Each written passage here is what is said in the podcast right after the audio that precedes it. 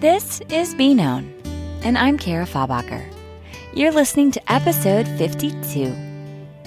We were made for relationship, but so often the relationships in our lives are broken. And when our relationships are broken and going through hard things, we feel broken too. One of our deepest human desires is to be known, but we often have lost ourselves along the way and don't know who we are anymore. This is a podcast to help you get your relationships back to a place of wholeness, a place of authentic connection where you feel truly known. So, come on in and sit a while. Let's exchange fear for love and finally see what good relationships are made of.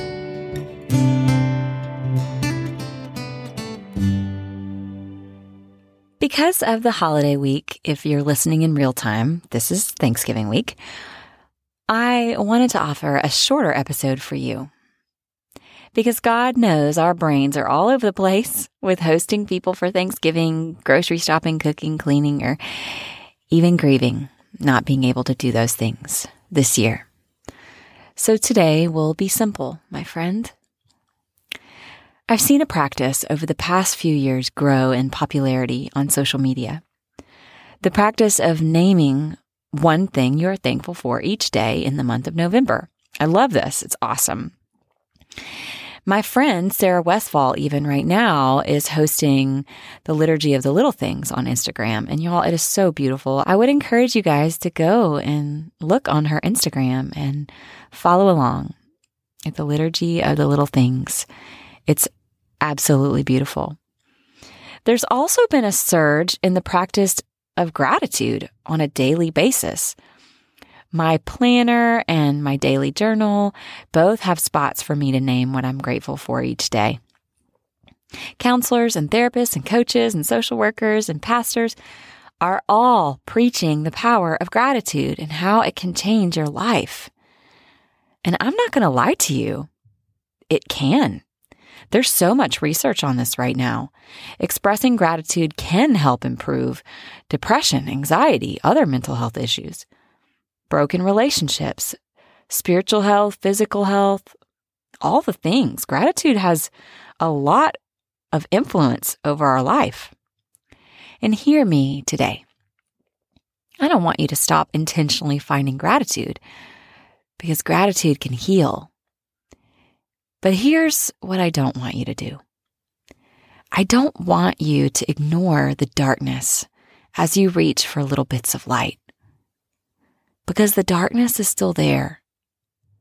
Finding gratitude doesn't magically make it all go away. We don't want to use gratitude as a strategy of avoidance. Avoidance of our painful emotions and thoughts and experiences. Because when we avoid those things or pretend they aren't there, they only get worse. Avoiding our painful emotions through gratitude could sound or look like something like this. No, I won't worry about that issue in my marriage today. I'm just grateful for all he does do. I'm going to smile through my depression and just remember my life is so much better than so and so's, so I can get through it. Nope, I'm thinking positive thoughts. These negative thoughts will not stay. In, in an abusive relationship, they could say something like, I'm going to point out all the good things in my partner, loved one, leader, church, or job. That will help me keep going. Just find the good. Love keeps no record of wrongs, and I'm to love all people. Do you guys hear the pattern here? Finding gratitude every day is so healing, but this kind of gratitude can be more hurting than healing because nothing changes with your gratitude in these kind of situations. The darkness will still choke out the light. The bad stuff will keep happening if it's not properly addressed and dealt with and processed through instead of ignored in light of thankfulness. So it's simple today. This is all I want you to remember on this week. We intentionally give thanks. At least in North America and the United States. If you're listening from other parts of the world, this may not apply as much. Be honest about the hard stuff too.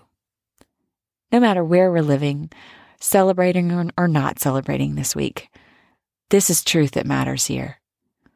Be honest about the hard stuff too. It's okay to thank God in prayer and also tell Him how bad everything else feels. David did this in the Psalms all the time. It's okay to choose to see the little bits of light, but also hold the darkness at the same time. Don't pretend your relationship problems aren't happening. Don't pretend your depression or anxiety isn't debilitating. Don't pretend the abuse is over. Don't pretend the betrayal didn't break you. Don't pretend you aren't angry or sad or whatever. Allow space for those experiences and feelings alongside your gratitude this Thanksgiving. And maybe because of your authenticity and honesty with yourself, God, and even others, just maybe then the little bits of light will begin to grow and true healing will begin. To end our time today, I'm going to read over you a part of the Liturgy of Thanksgiving at the Return of Joy from Every Moment Holy, Volume 2. For a long season, O Lord, I considered as an impossibility what I know now as unshakable truth that after loss, pain, tragedy, tears, sorrow, doubt, defeat, and disarray, I will hold a more costly and precious joy than any I have held before. And this is not in denial of my loss, but manifest in the very wreckage of it. And so I know this unexpected joy is no glib and passing fancy. It is rather the diamond hard treasure unearthed and recognized only when lesser hopes have collapsed. It is the knowledge of your unwavering faithfulness, O Christ, now experienced and owned. It is the bright beacon of your promises blooming in the night like signal fires upon mountain peaks.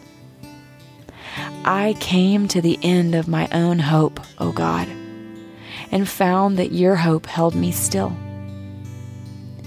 I saw through the ruin of my own happiness that your better joy stood firm an unassailable fortress that even death could not throw down. And you have lifted me from where I lay, wounded on war torn fields, and have planted my feet solidly upon your ramparts. Amen.